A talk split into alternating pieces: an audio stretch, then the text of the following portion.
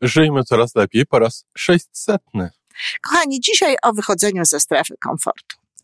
Bardzo dużo się o tym mówi, dużo się o tym słyszy. Ten zwrot wyjść ze strefy komfortu, no, jest powtarzany przez wszystkich, wszędzie i, niemal w każdej e, sytuacji.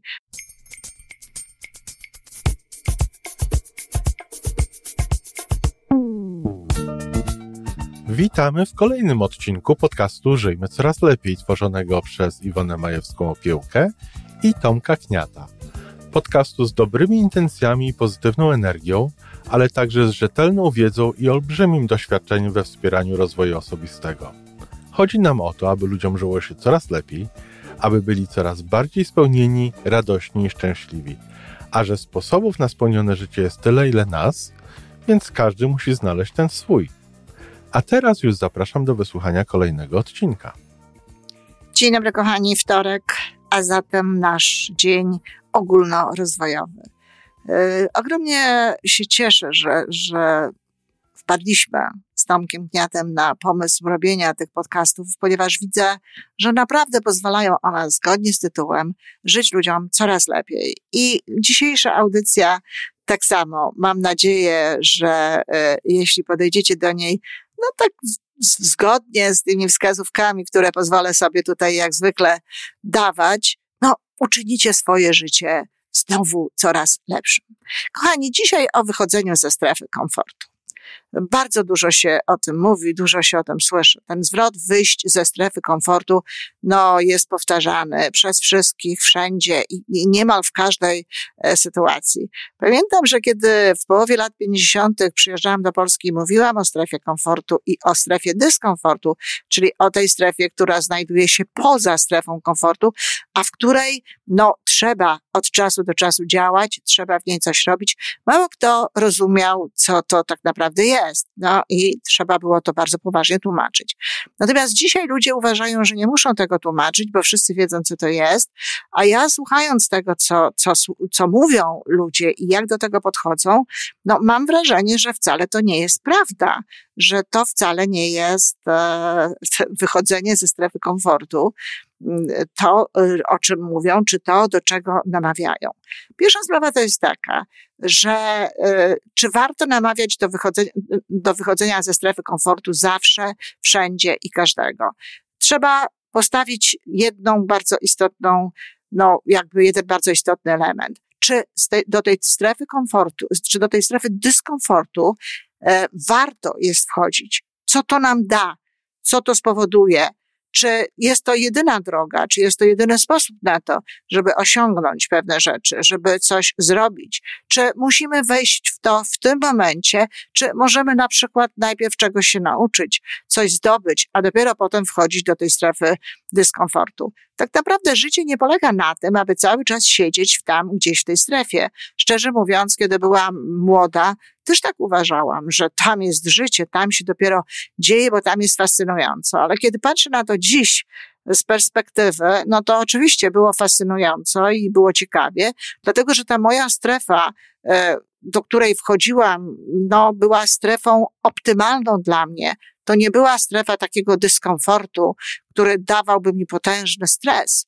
To była taka strefa dyskomfortu, w której ja byłam w stanie robić pewne rzeczy bez przeżywania no, jakichś bardzo przykrych emocji. No i właśnie, słyszę na przykład od y, ludzi, którzy no, z reguły od takich albo mówców motywacyjnych, albo osób, które z innego powodu zachęcają do pracy y, i do właśnie wychodzenia z tej strefy komfortu słuchaczy, no, takie wyznanie, że jak jestem w strefie, jak wychodzę do strefy komfortu, to czuję przyjemne podniecenie.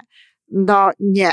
To jeżeli ja czuję przyjemne podniecenie i jeżeli jest mi dobrze, to to nie jest strefa e, komfortu, dyskomfortu. To jest strefa najbliższego rozwoju. I nie warto jest mieszać tych dwóch spraw. Kiedy ja czuję ekscytację, kiedy jest mi przyjemnie, kiedy to jest e, fajne uczucie, no to jaka to jest strefa dyskomfortu? No to jest po prostu tak jak mówię, strefa najbliższego rozwoju. Biorę się za coś, co być może nie do końca jeszcze znam tak bardzo dobrze, co niekoniecznie umiem tak bardzo dobrze, ale jest to w zakresie moich możliwości. Moje możliwości są wystarczająco duże, moje chęci są wystarczająco duże, żebym mogła to robić i wtedy właśnie czuję taką ekscytację. Tak naprawdę to, to chodzi o to, żeby generalnie rzecz biorąc rzeczy, które robimy, dawały nam taką ekscytację. Tylko tak jak mówię, to nie jest strefa dyskomfortu. To nie jest wychodzenie ze strefy komfortu i nie można tego mylić. A, e, to jest trochę tak, że, znaczy nie trochę, tylko w ogóle jest tak, że w zależności od tego, jak my się czujemy na temat jakiegoś zadania, na ile mamy siłę, zarówno tę psychiczną, taką odporność psychiczną, jak poczucie własnej wartości, które nam umożliwia y, odpowiednie podejście do tego, czy konkretne umiejętności, w zależności od tego, jaki jest ten poziom wymagany od nas, abyśmy wykonali jakieś zadanie, no to my się różnie czujemy. I jeżeli jest to przyjemna ekscytacja, to znaczy, że poziom tego zadania, no jest właściwie dobrany do tego, co my mamy, do tych naszych zasobów. Natomiast jeżeli my się boimy, jeżeli my czujemy lęki, a czasami nawet wręcz bloki, żeby to zrobić, to znaczy, że to, co my mamy w środku, nasze kompetencje, nasze umiejętności, ale także nasz poziom, tak jak powiedziałam, u, na przykład y, poczucia własnej wartości, no czy na przykład nasz poziom, nasz system nerwowy, siła naszego układu nerwowego, no są niewystarczające do tego, żeby to zrobić. Zatem, czy ja mam wchodzić w tę strefę komfortu? Y, dyskomfortu? No, oczywiście mogę. Ale proszę też pamiętać o tym, że za każdym razem, kiedy się wchodzi w strefę dyskomfortu, właśnie na takiej zasadzie, że się boi, że pokonuje się jakieś bloki, to kosztuje nas to po prostu stres. To jest związane ze stresem.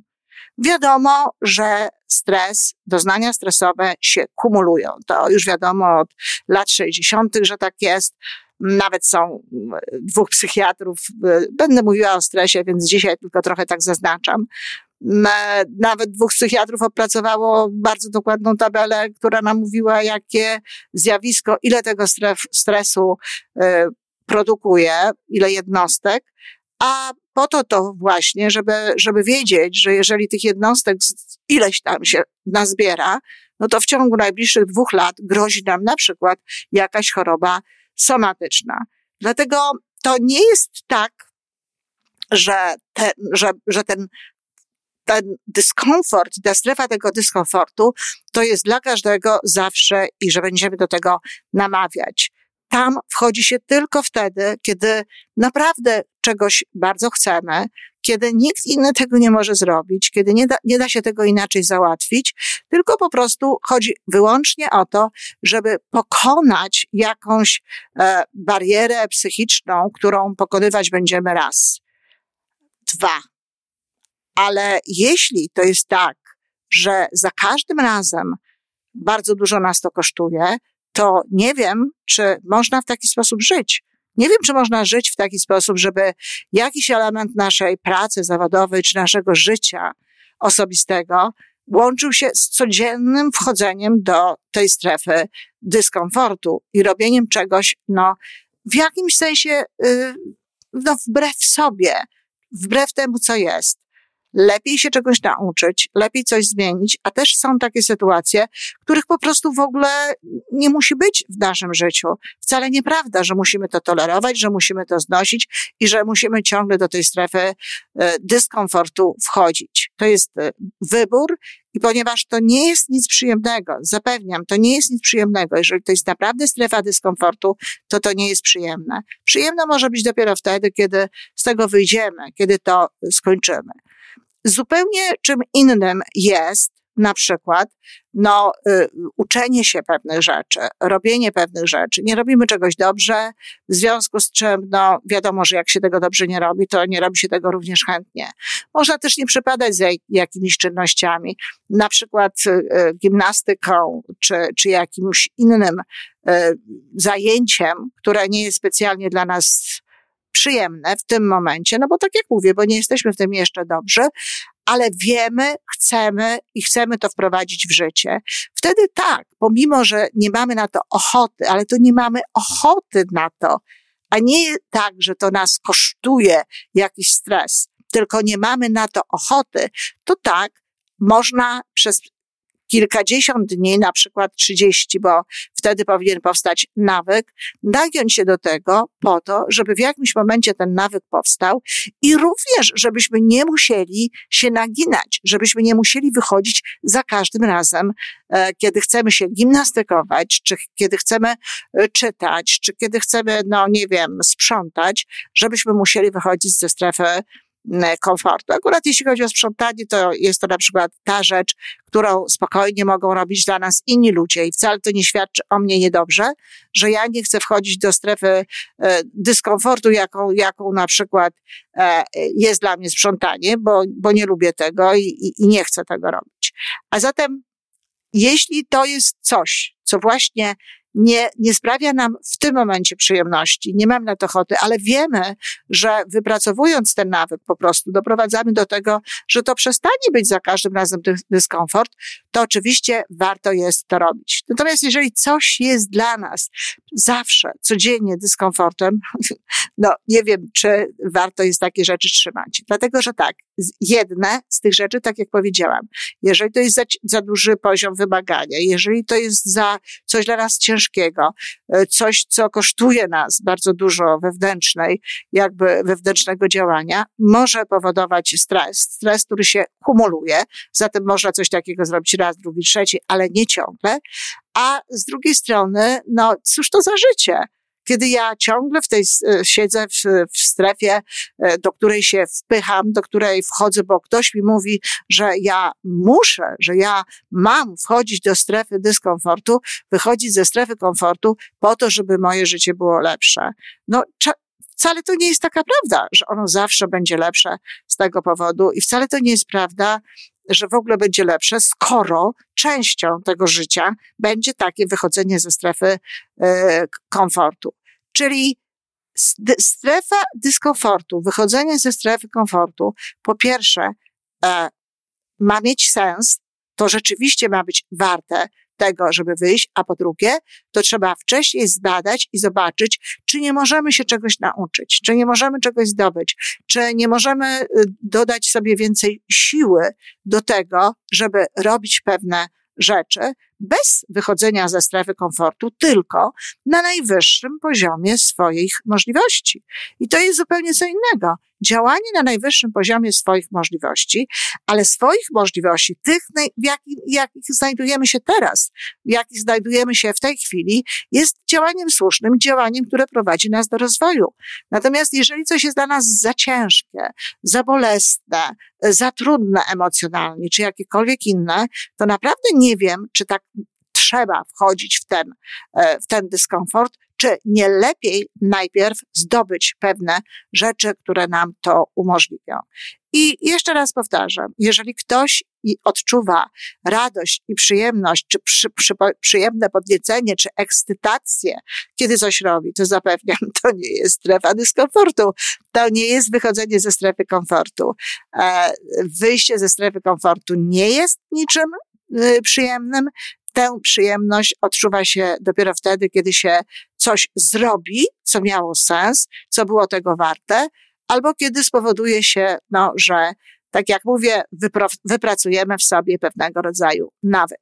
Niektóre wychodzenie ze strefy komfortu kompletnie nie ma sensu. Jeśli ktoś na przykład e, nie chce, nie lubi, bo, bo boi się i słusznie skakać ze spadochronem, czy, czy na bungee, czy, czy, czymś, czy robić jakichś innych ekstremalnych rzeczy, Wcale tego nie trzeba robić. I jak słyszę namawianie do tego, żeby to zrobić, bo się pokona siebie, bo się pokona lęk, tylko pytanie po co? Po co mi tyle stresu? Po co mi tyle jednostek jednorazowego stresu, że ja coś zrobiłam? Czy to tak wiele zmieni w moim życiu? No, nie sądzę. Jeśli ktoś chce, tak, proszę bardzo, ale niedobrze jest, kiedy inni ludzie mówią, że to jest coś, co warto robić, że to jest coś, co wpłynie generalnie na twoje życie, że jeżeli skoczysz na bungee czy ze spadochronem, no to będziesz się bał mniej podejmować różnego rodzaju inne decyzje, czy chętniej będziesz wchodził w różnego rodzaju strefy komfortu. Cały czas trzeba mieć na uwadze, ile mamy tego stresu w życiu, jak często wchodzimy w te strefy, które dają nam ten stres w konsekwencji.